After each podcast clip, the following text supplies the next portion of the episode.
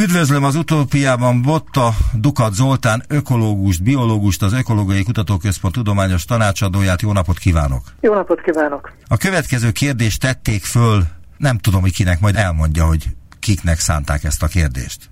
Vajon miniszterként megfordítja az ökológiai szempontból egyre inkább fenntarthatatlan társadalmi környezeti folyamatokat, hogyha ön lenne a miniszter természetesen? Igen, ezt minden magyar állampolgárnak, aki fejében megfordul ez a lehetőség, feltettük, és felkínáltuk a lehetőséget, hogy lássa, hogy milyen döntéseknek milyen következményei lennének 30 év múlva. Én nyilván elkötelezett vagyok a természetvédelem ügye mellett, tehát én a legzöldebb döntéseket hoznám a felkínált lehetőségek közül. A projektnek a címe az, hogyha ön lenne az ökoszisztéma miniszter. Ez mióta létezik? Maga a projekt, aminek ez a végeredménye, az 4 éve folyó kutatások. Uh-huh. Maga a honlap az most nemrégiben kezdett el működni. És hogy működik? A lényege az, hogy a kutatások alapján tudunk becsléseket tenni arra, hogy mi történne, ha semmit nem változtatnánk, a jelenlegi folyamatok mennének tovább a következő 30 évre, akkor mi történne a beporzó rovarokkal és az általuk nyújtott szolgáltatásokkal? Mi történne? Nagyon nagy mértékben, kb. 3/4-ére csökkenne. Ebben jelentős része van a klímaváltozásnak is, része van benne az élőhelyek átalakításának, nőnének a beépített területek, nőnének esetleg a szántóföldek területei, rosszabb minőségűek lennének az erdőink, a gyepjeink. Ezt mind-mind figyelembe véve egy olyan 75%-ára csökkenne a mostani állapotnak a beporzó rovarok által nyújtott szolgáltatás, ha nem teszünk semmit. Ezért az az alcím ennek a projektnek, hogy fenntarthatatlansági fordító? Igen, mert ha nem teszünk semmit, akkor valóban az állapot fenntarthatatlan lesz. Azt szeretnénk mindenkinek megmutatni, hogy ha nem is egyedül Magyarországnak nem is nagyon nagy, de van egyedül is mozgástere.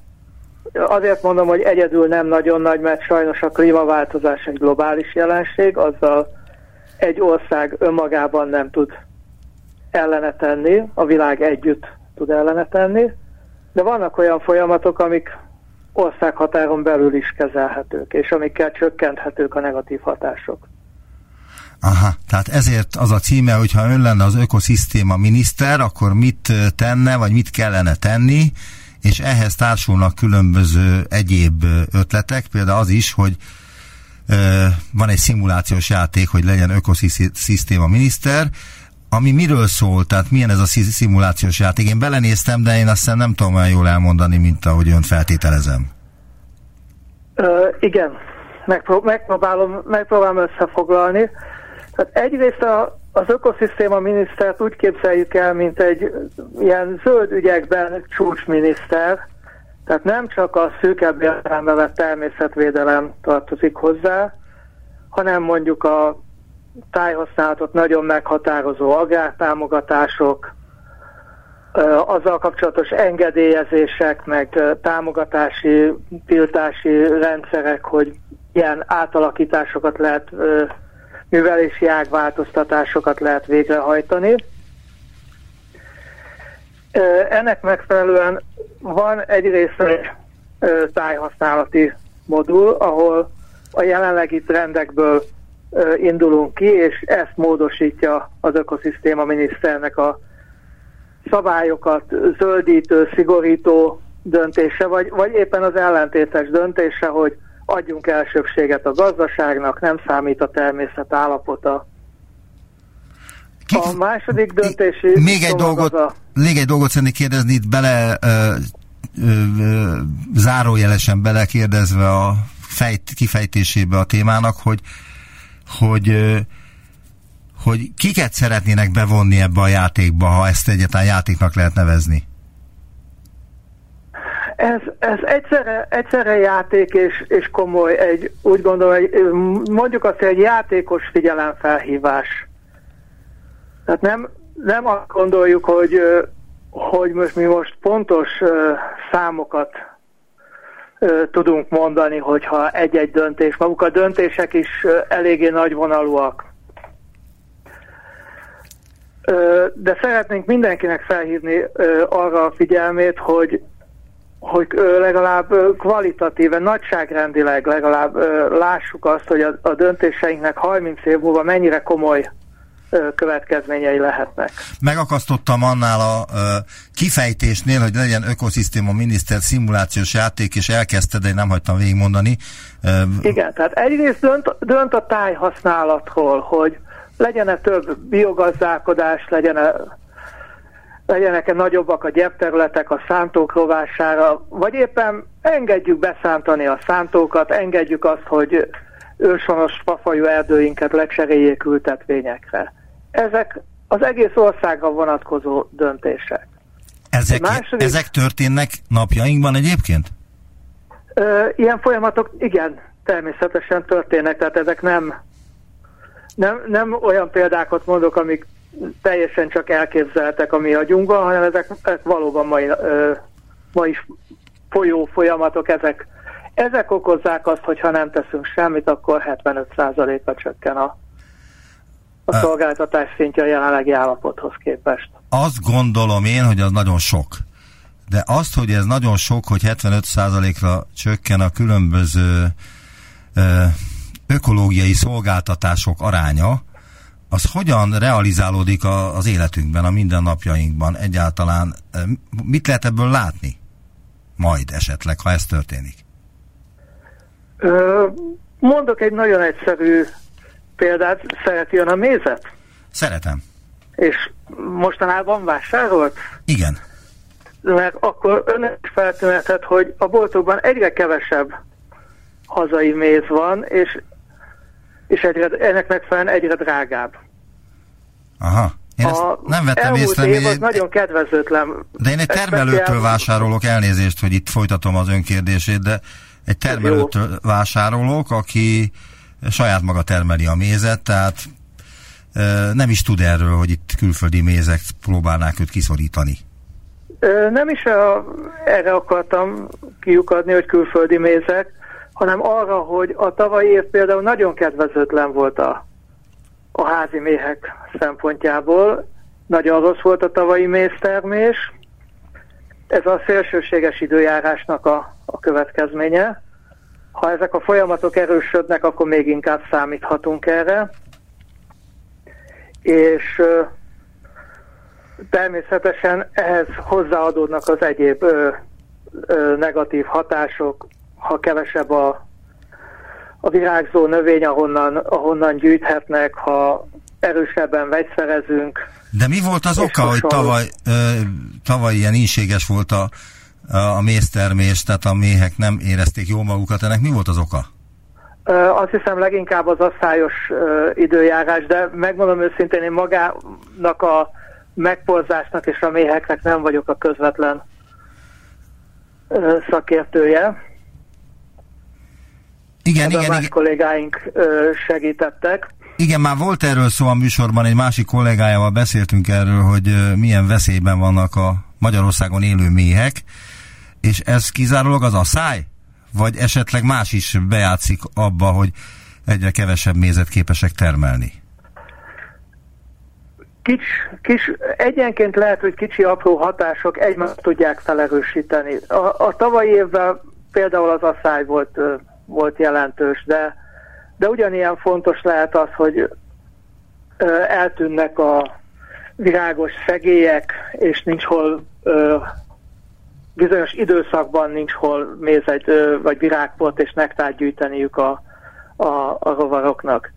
És fontos még hozzátenni, hogy nem csak a nekünk mézet gyűjtő házi méhről beszélünk, mert hát méz nélkül talán kibírhatjuk, kevésbé lenne édes az életünk, de még fontosabb a megporzás, amit csak részben a házi méhek csinálnak, nagyon sok esetben vadon élő méhek, legyek, esetleg lepkék végzik a növények megporzását, és a legtöbb kultúrnövényünk, nagyon sok kultúrnövényünk gyümölcshozásához, termés hozásához, maghozásához szükség van a rovarok közreműködésére.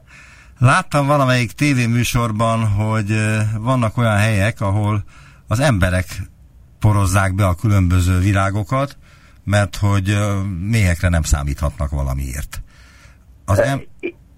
Itt is van ilyen? Én is láttam ilyen képeket Kínából, és nagyon nem szeretném, ha ez Magyarországon is elérne. Mert hogy ez rosszabb sokkal, mint amit a méhek csinálnak? Tehát ecsettel minden egyes növénynek a virágját kvázi beporozzák az emberek, akkor az nem olyan jó, mint amit a méhek csinálnak? Egyszerűen nincs erre kapacitásunk. Tehát néhány kiválasztott kultúrnövényünkkel megtehetjük, de még így is nagyon-nagyon drága. Hát, ahhoz, hogy az almafán egy alma megérjen, ahhoz nem egy virágnak kell megporzódnia, mert a megtermékenyült termések egy része is később lehullik magától, megtámadják betegségek, megtámadják kártevők. Tehát ahhoz, hogy egy alma megteremjen, ahhoz gondolom 4-5 virágot legalább, de lehet, hogy 10-et meg kellene porozni. Az egyik témájának az a címe, hogy társulatszerveződési folyamatok vizsgálatára kidolgozott módszerek tesztelése szimulált adatokon. Ennek van köze ehhez? Közvetlen köze nincs, ez egy távolabbi alapkutatási, felfedezőkutatási témánk volt a projekten belül, ahol arra keressük a választ, hogy hogyan tudnak együtt élni élőlények egy közösségben, mik azok a szabályok, amik kialakítják a közösséget. Úgy gondoljuk, hogy két folyamat van, amit nagyon fontos figyelembe venni. Az egyik az, hogy ugyanazt a környezetet ki kell bírniuk azoknak, akik egymás mellett élnek. Tehát akik száraz talajon élnek, azoknak mindenfajnak szárazságtűrőnek kell lenni. Mondjuk egy mocsárban meg a kihívás az, hogy a gyökerek oxigénhez jussanak, és ezt kell valahogy mindenfajnak a maga módján megoldania. És ez ahhoz vezet, hogy hasonlóbbak lesznek egymáshoz az együtt élő növények. Viszont akik nagyon hasonlóak, azok nagyon erősen versenyeznek egymással. Ez a másik probléma, hogy miközben hasonlónak is kell lenniük, eléggé különbözniük is kell egymástól ahhoz, hogy ne legyen túl erős köztük a verseny, ne szorítsa ki egyik a másikát. Aha. Tudna erre példát mondani? Hogy ezt kimérhessük, hogy milyen tulajdonság az, amiben hasonlóbbak a vártnál, és milyen tulajdonság az, amiben különbözőbbek a vártnál, erre fejlesztjük a módszereket úgy, hogy szimulálunk olyan adatokat, amik hasonlítanak a valósághoz, de tudjuk, hogy mi a szabály, mi raktuk bele a szabályt. Ha jó a módszer, akkor azt a szabályt találjuk meg, amit mi raktunk bele, és csak azt a szabályt találjuk meg. Megtenni azt, hogy egy konkrét példát is mond növényestül, mert így egy kicsit túl elméleti ahhoz, hogy egy laikus számára világos legyen, hogy miről van szó.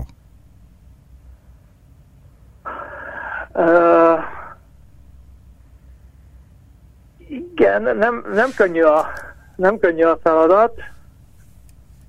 Azért kérdezem, mert van-e olyan növény, állat, vagy valamilyen az ökológiába tartozó élőlények közül, amelyiknél össze kellett hozni a közös együttlétnek a feltételeit, de nem volt nagyon egyszerű. Mert hogy az egyik az inkább szárazságot szereti, a másik meg inkább a vizes élőhelyet szereti, de mégis találtak valami közös nevezőt.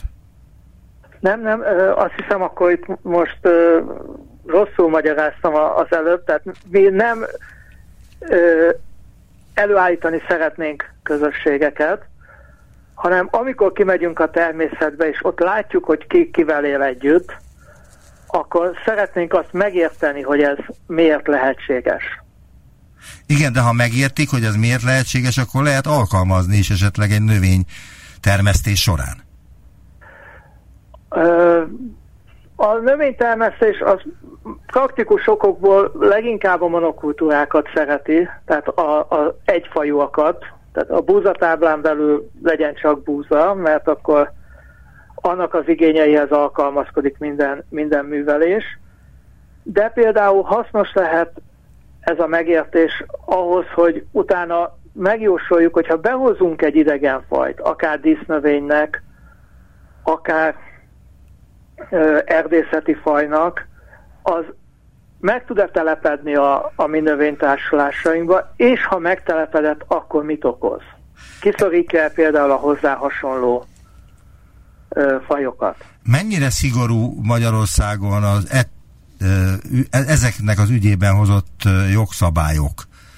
Tehát mit szabad behozni növényt külföldről, távol-keletről, Dél-Amerikából, és mit nem szabad? Tehát ezt mennyire ellenőrzik, illetve hogy vannak-e ilyen szélsőséges események, amik pont emiatt történtek, mert hogy olyan invazív vagy egyéb káros élőlényeket hoztak be, amelyeket nem kellett volna? Nem nagyon szigorúak még a szabályok, folyamatosan szigorodnak, és remélem, hogy a jövőben is fognak szigorodni. Erre most már Európai Uniós szinten is készülnek tiltólisták. Ez az egyik módja a szabályozásnak, hogy a veszélyes fajokat tiltólistára tesszük, és megtiltjuk a behozatalukat. Hát mondjon egy pár ilyet. Tud ilyet mondani egy párat, hogy milyen veszélyes fajokról van szó, amit nem lehet behozni, vagy nem szabad behozni Magyarországra? Igen, például a kaukázusi medvetalp. Sajnos már itt van Magyarországon, de nem szabad terjeszteni, vagy mondjuk a braziliai óriáslapú, valószínűleg Magyarország éghajlata nem túl kedvező neki, de miután a szabály Európai Uniós, ezért Magyarországra se lehet behozni.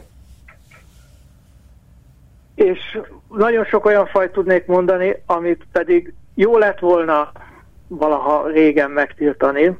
Például? Például az aranyvesszőfajok, ezek a 19. század folyamán jelentek meg Magyarországon. Nagyon-nagyon valószínű, hogy kertből vadultak ki, és ma már a nedvesebb, üdébb gyepterületek nagy részét elfoglalják. Uh-huh.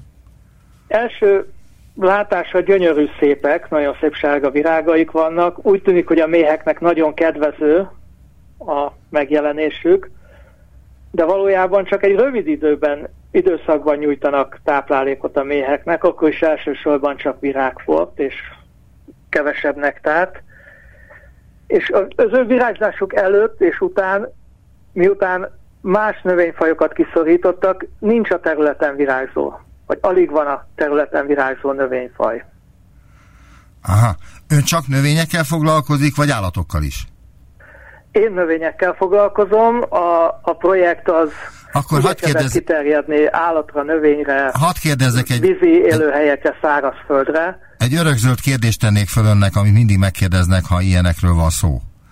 És azt hiszem ki is találná, hogy hát a legnépszerűbb ilyen invazív növény Magyarországon az akác. Igen. De az akác az a leghasznosabb is bizonyos dolgokban, például bútorkészítésben, más nem nagyon tudok mondani. De igen, az akácmézet imádjuk. A méhek is szeretik az akácfát. Mi a baj ma, illetve mi volt a baj régen az akáccal? Az akáccal két probléma van. Az egyik, hogy elszegényíti azt az élőhelyet, ahova akácos telepítünk. Tehát az egy biodiverzitás sivatag lesz, a talajt is, talajtápanyagtartalmát. Várjunk csak, a biodiverzitás sivatag az azt jelenti, hogy nagyon szűk azoknak a növényeknek a száma, amelyek képesek egy ilyen helyen megélni, tehát nagyon kevés növény. Növényfaj, nagyon kevés állatfaj képes ott megélni, ezek a legszélesebb tűrésű, mondjuk úgy legigénytelenebb fajok. Ez az egyik probléma. A másik probléma, hogy nem marad ott, ahova telepítettük. Tehát szemben a búzatáblával, ami szintén nem azért szeretünk, mert jó a természetnek, jó a biodiverzitásnak, de belátható, hogy szükség van rá, kenyeret szeretnénk sütni. Szerencsére a búza az ott marad, ahol elvetettük. Sajnos az akáccal nem ez a helyzet, hanem önállóan, spontán módon is terjed, és elfoglalja a szomszédos területeket is. Aha, tehát az akác az kvázi hegemóniára tör, hogy ilyen emberi fogalmat is használjak? Tehát, hogy mindenhol át akarja venni a helyet?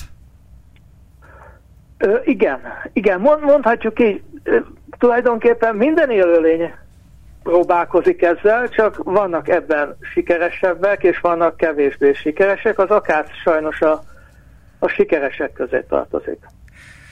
Akkor még kérdeznék egyet, amit ön vizsgált 2017-ben, tehát 4 évvel ezelőtt. Az a címe a kutatásnak, hogy mongol és magyar pásztorok ökológiai tudásának összehasonlító vizsgálata. Mondan erről valamit, hogy mi a különbség a mongol és a magyar pásztorok között? Nem én vizsgáltam. Ez egy 30-40 szereplős nagy projekt, amiről most beszélünk, aminek egyik vizsgálata ez volt. Én az egész projektnek én voltam a vezetője, de hát minden részvizsgálatba nem folytam be. Annyit tudok, amennyit kollégám előadásaiból, elmeséléséből tudok. Az egyik fontos különbség, hogy Mongóliában sokkal kevesebb az erdő, mint Magyarországon.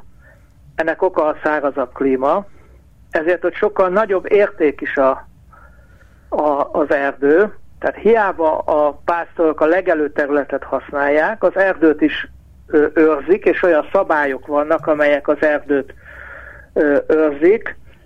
Ilyen például az, hogy bizonyos méretnél kisebb erdőből nem vágnak ki fát, mert a kis foltoknál, ha már egy fa kivágása is előidézheti azt, hogy fokozatosan ott nem újul már fel az erdő, mert nincs abban a foltban olyan nedves mikroklíma, ahol fel tudnak nőni a fák, és akkor elveszne az a kis erdőfolt.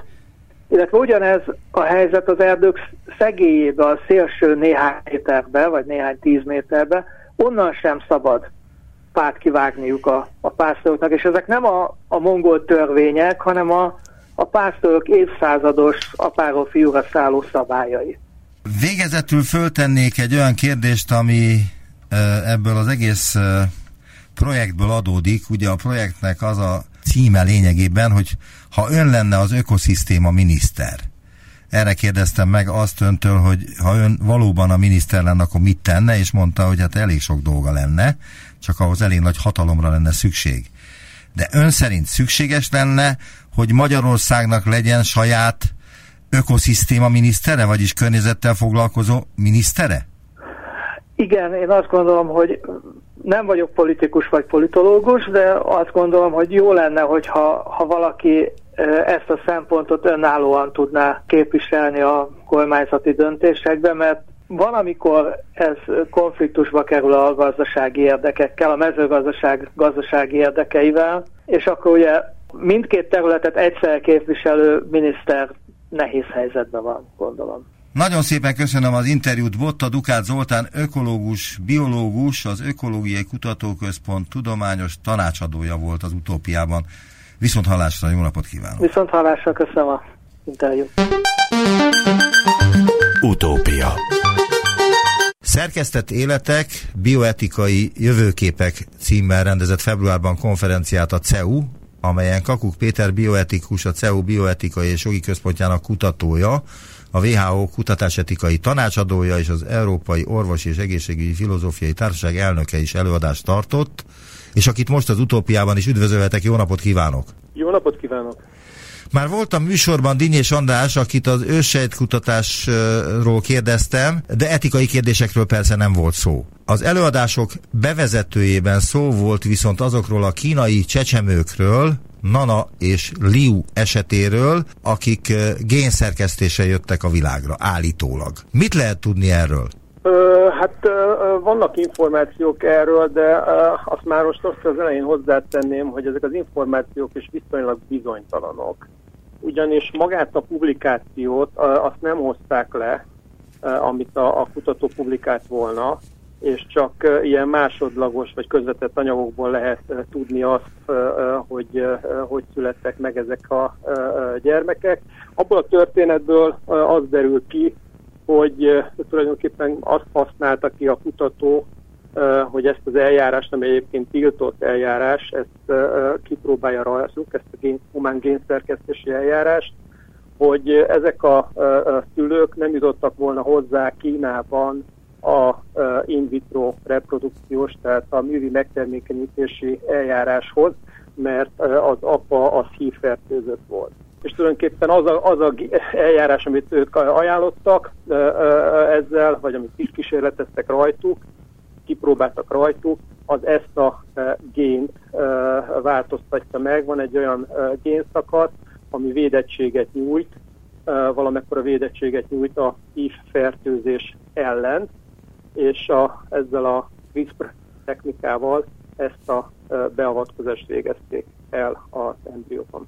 Nem tudom, hogy mennyire adekvát kérdés, de megkérdezem, hogy miért nem szabad génszerkesztéssel csecsemőket világra hozni? Hát ennek számtalan oka van. Ugye, amikor ez az egész vita a génszerkesztéssel kapcsolatban, az emberi génszerkesztéssel kapcsolatban felmerült, hogy ez a Humán Genom projekt körüli etikai viták, ez a 1990-es években indulnak el, akkor nagyon sok aspektusa volt annak, amik ez ellen szóltak. De jelenleg, ugye, amik a legpragmatikusabb érvek, az az, hogy nagyon keveset tudunk ezeknek a következményeiről.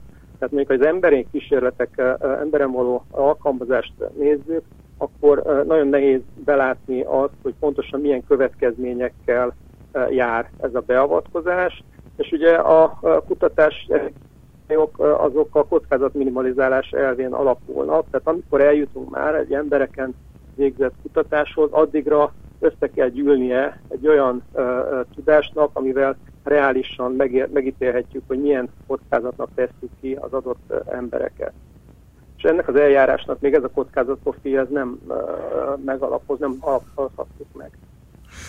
Azért kérdeztem ezt ilyen belemenősen tulajdonképpen, mert nem volt adekvát ide ez a kérdés, mert ha valaki mondjuk veszélyeztetett, és meg lehet oldani azt, hogy ne kapja meg a hívet, mármint a hívfertőzést, akkor olyan furcsának tűnik, hogy ezt a tudomány mai technikájával nem lehet megoldani, pedig lehetne. Csak azért, mert jogi, meg egyéb problémák tornyosulnak előtte. Hát igen, de mondjuk ezek a jogi problémák, amik most jelenleg előtte tornyosulnak, azoknak egy része az pont azért tornyos az eljárás elé, hogy ezeket az embereket megvédjük, és hogy ne vesse alá senki olyan eljárás alá magát, amelynek nagyobb veszélynek teszi ki magát, mint amekkora hasznát remélhet tőle. Az alapvető etikai aggodalmak között persze szerepeltek másfajta etikai kérdések, vagy felvetések, például az, hogy ennek milyen lesz a hosszú távú társadalmi hatása, nem vezethet-e ez vissza minket olyan eugenikai alkalmazásokhoz, amely nagyon súlyos diszkriminatív eredményekhez vezet, vagy egy totalizáló társadalomnak a víziójának a kiépítésére szolgál. Tehát van egy csomó olyan etikai ügy még mindemellett, amelyek az emberi génszerkesztéssel kapcsolatban a tilalmat mellett szóltak.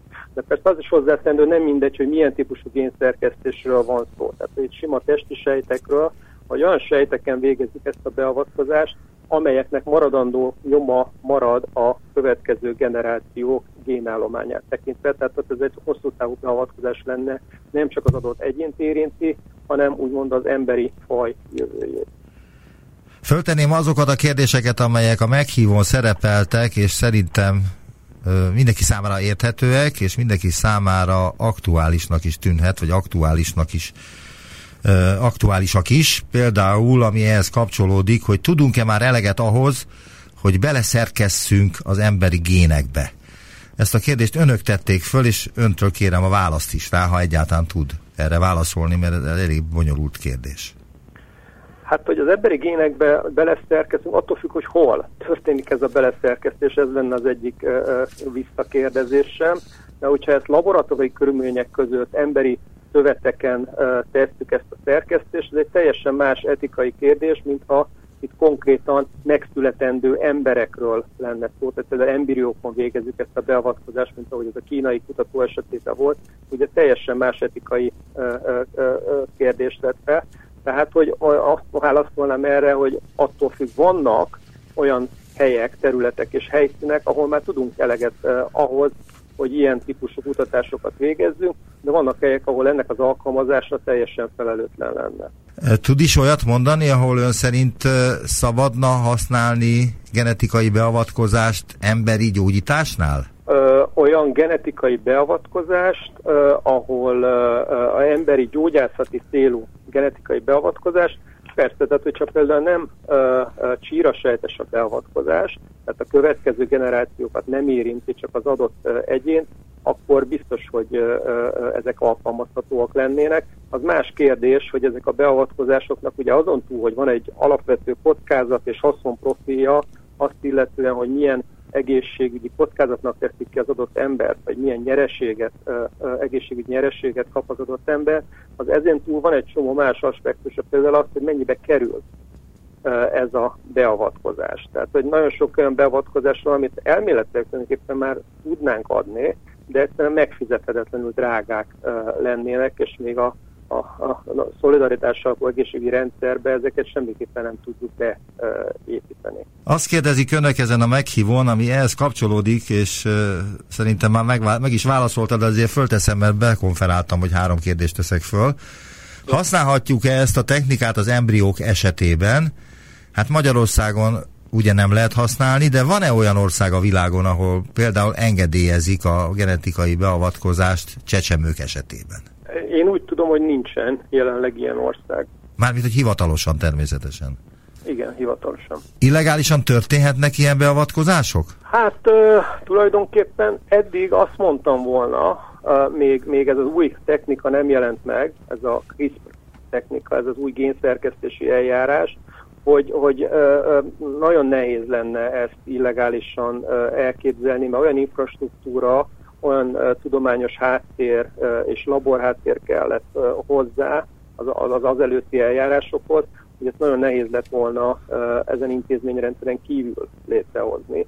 Viszont ennek az új technikájának az egyik nagyon markáns aspektusa, az, ami egyébként etikailag is meghatározza az eljárást, az az, hogy nagyon könnyen végrehajtható tulajdonképpen, és létrejönnek ezek a garázslaborok, ahol minimál infrastruktúrával lehet ilyen génszerkesztési eljárásokat végrehajtani. Tehát, hogy ez az eljárás az elég egyszerű és olcsó. Igen, de az előbb azt mondta, hogy olyan eljárásokat engedélyezni lehetne ön szerint, amelyeknek nincs köze a csírasejthez, és nem örökíthetők, de tudja jelenleg a genetika azt, hogy mi az, amit az ember örökít, és mit nem? Pontosan tudják, hogy a DNS lánc az hogyan változik egy ilyen beavatkozásnál? Ami nem csírasejtes. Nem értem a kérdést. Az, hogyha egy látszólag ártalmatlan beavatkozást végeznek, aminek nincs köze a csírasejtekhez. Igen. Tehát az örökítő vonalhoz. Igen.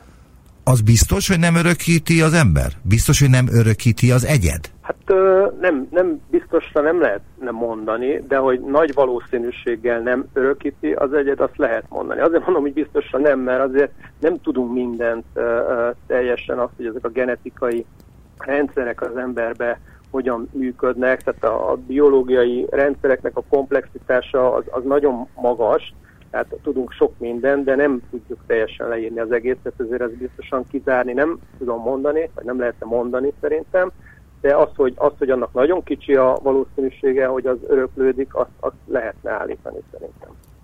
A harmadik kérdés úgy szól, hogy miként tud a biotechnológia és az etika egymással szót érteni, és ez ugye arra vonatkozik, hogy a biotechnológia már képes lenne előállítani különböző szerveket, tehát szemet, májat, szívet, stb., vagy szöveteket, de ezt nem tehetik még meg. Akkor hogyan tudnak egymással szót érteni? Mármint az etika és a biotechnológia. Hát itt, amikor etikát említünk, azért sok minden benne van, itt nem csak úgy kell képzelni, hogy vannak a etikát képviselő emberek, akik egy ilyen féket állítanak a tudomány elé, és vannak a tudományos kutatók, akik meg így mennének előre, és ez a két csoport így szemben áll egymással, hanem az, amikor etikát mondunk, ott nagyon sok olyan aspektus van, például azok a társadalmi aspektusok, amelyek nagyon fontosak abban a szempontból, hogy ezeknek a technológiáknak, hogy mi potenciálisan meg tudunk csinálni, annak mekkora a társadalmi elfogadhatósága. Tehát most hiába állítok elő valamilyen eljárást, ha például a vallásos nézeteim miatt, vagy egyáltalán az elképzeléseim miatt ez nem elfogadható számomra, akkor az eljárás ez nem lesz üzletképes, és nem fog beépülni a mindennapjainkba, és ott nem a etika mondja, hogy nem lehet, vagy ne csináljátok, hanem egyszerűen a társadalmi elfogadottsága lesz olyan alacsony, hogy sikertelen lesz annak a technológiának a jövője. Pláne akkor lesz sikertelen egy ilyen technológiának a jövője, hogyha ez tiltja mindenfajta jogszabály meg törvény, mert Magyarországon az alaptörvény rendelkezik arról, hogy hazánkban nem szabad génszerkesztéssel növényeket termelni és forgalomba hozni. És azért ott van egy ilyen eléggé zavaros mesdjéje a dolognak, hogy viszont kísérletezni lehet. De önnek mi a véleménye erről a passzusról, az alaptörvény ezen passzusáról? Azt hiszem a 70. vagy 70 per A. Ez egy nagyon vitatott passzusa, nehezen értelmezhetőnek is tartják, de önmagában az, hogy hozzunk egyfajta tiltást mondjuk egy új technológiának a megjelenésénél, ezt én nem tartom annyira rossznak, ha ezeket a tiltásokat időről időre felülvizsgáljuk. Hát megnézzük például, hogy az érvrendszer, ami alapján mondjuk azt a tiltást hoztuk, az még mindig fennáll. Nem növekedett a tudásunk, például azt illetően adatai vannak az adott beavatkozásnak, nem gondolunk-e már teljesen mást az adott dologról. A társadalmi attitűdök is megváltozhatnak viszonylag rövid időn belül. Egyébként ez, amit ön hozott példát, az a GMO-val kapcsolatban, tehát a genetikai módosított növényekkel kapcsolatban van ez a igen. Passzus. Ez ugye ez nagyon szépen látszik, hogy itt az amerikai és az európai attitűdök és az ehhez részben kötődő törvényhozás az teljesen más irányokba ment. Tehát, hogy nem csak a technológia önmagának szabja ki ezt az utat, hanem egyfajta dinamikában halad a társadalmi elvárásokkal és az etikai megfontolásokkal. Én azt gondolom, hogy majd ezeket is felül lehet vizsgálni, és felül kell majd nyilván vizsgálni. Hát ráadásul nem is tartjuk be. Vannak olyan tiltások például, amelyek a génszerkesztés legkorábbi megjelenése, amit a rekombináns DNS technikáknak neveznek, amikor ez megjelent a 60-as években, 1960-as években, akkor a tudósok ők maguk hoztak egyfajta moratóriumot, tehát ott nem a etikusok léptek közbe, még nem volt annyira masszív kiépült etikai intézményrendszer, mint jelenleg, hanem a tudósok hoztak egy moratóriumot, hogy álljunk meg, és gondoljuk végig, hogy mit csináljunk, és ennek hatására is alakultak ki például azok a laboratóriumi biztonsági kritériumrendszerek, amik mai napig meghatározzák, hogy milyen körülmények között lehet ilyen típusú vizsgálatokat végezni.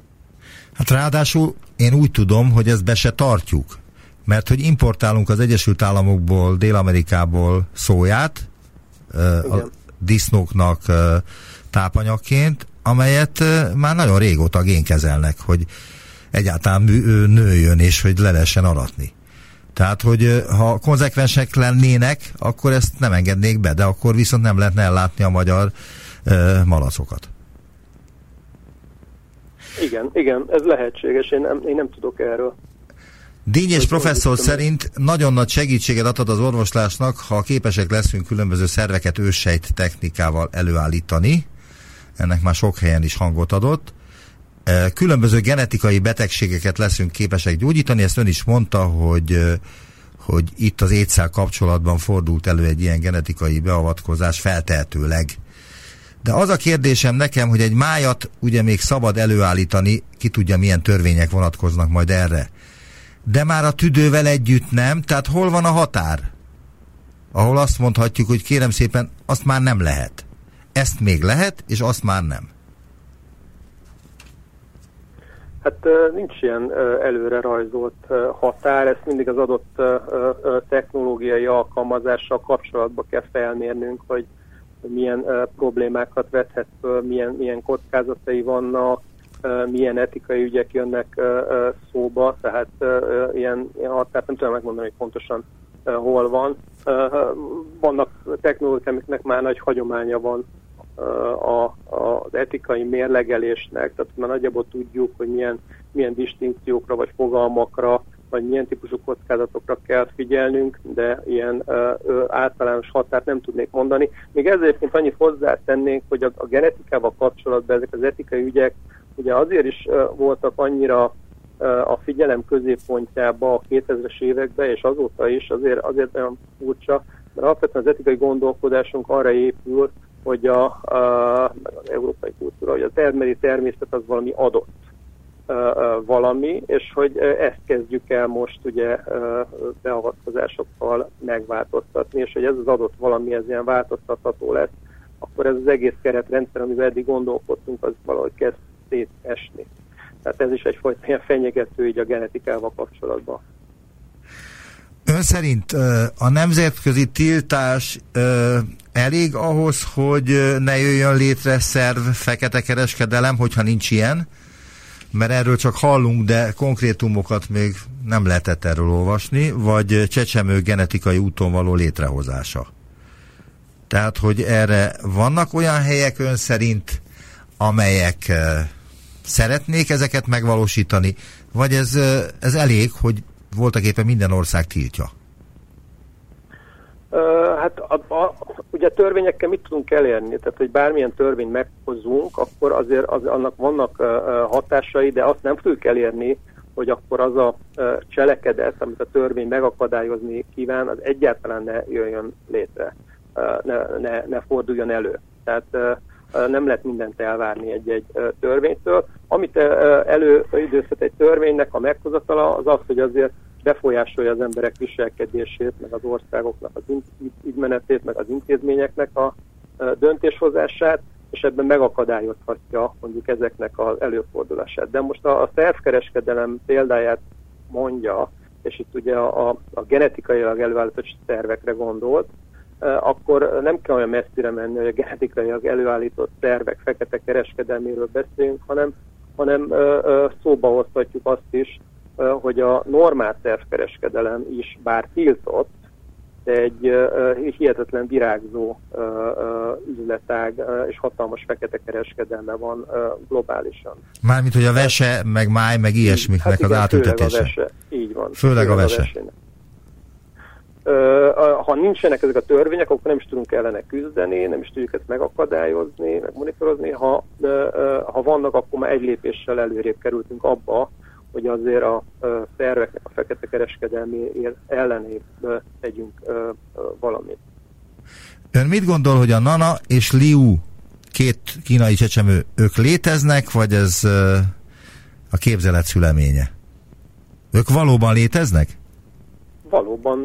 Valóban léteznek, hát elég sok információ mutat abban az irányban, hogy ők léteznek, nem csak a fantázia szülötteit. Ez a kutató, ez egy létező kutató, létező büntetés. Akit emiatt börtönbe csuktak, ugye? Így van, ez egy létező büntetés, amit ő kapott, ezért tehát nekem nem nagyon van okom megkérdőjelezni, hogy ez létezik. Vannak olyanok esetek, amikor csak így feldobtak egy-egy sztorét, de utána ugye semmi nyoma, más nyoma nem volt ennek a nagy technológiai bejelentésnek, ami mondjuk ilyen etikai viharokat is kavar, de ez esetben szerintem nincs okunk ebben kételkedni. Ön szerint nyilvánosan be fogják mutatni, hogyha léteznek ők, Nanát és Liút, vagy elő fognak jönni valakik valahol egy olyan csecsemővel, akit kifejezetten genetikai úton génmódosítással hoztak létre? Hát remélem, hogy őket nem fogják bemutatni semmiképpen. Én azt nem szeretném, azt szeretném, ha ők kellő védelmet kapnának, és hihetetlenül megkurcolná az ő életüket, ha őket így bemutogatnák. Tehát eddig is titokban volt a valódi identitásuk, és remélem, hogy ez így is marad. mert nem kívánnám senkinek, hogy ilyen globális média figyelem középpontjába kerüljön. Nagyon szépen köszönöm az interjút. Kakuk Péter bioetikus, a CEU Bioetikai és Jogi Központjának kutatója, a WHO kutatásetikai tanácsadója, az Európai Orvosi és Egészségügyi Filozófiai Társaság elnöke volt az Utópiában. Viszont hallásra! Viszont hallásra! Én is köszönöm.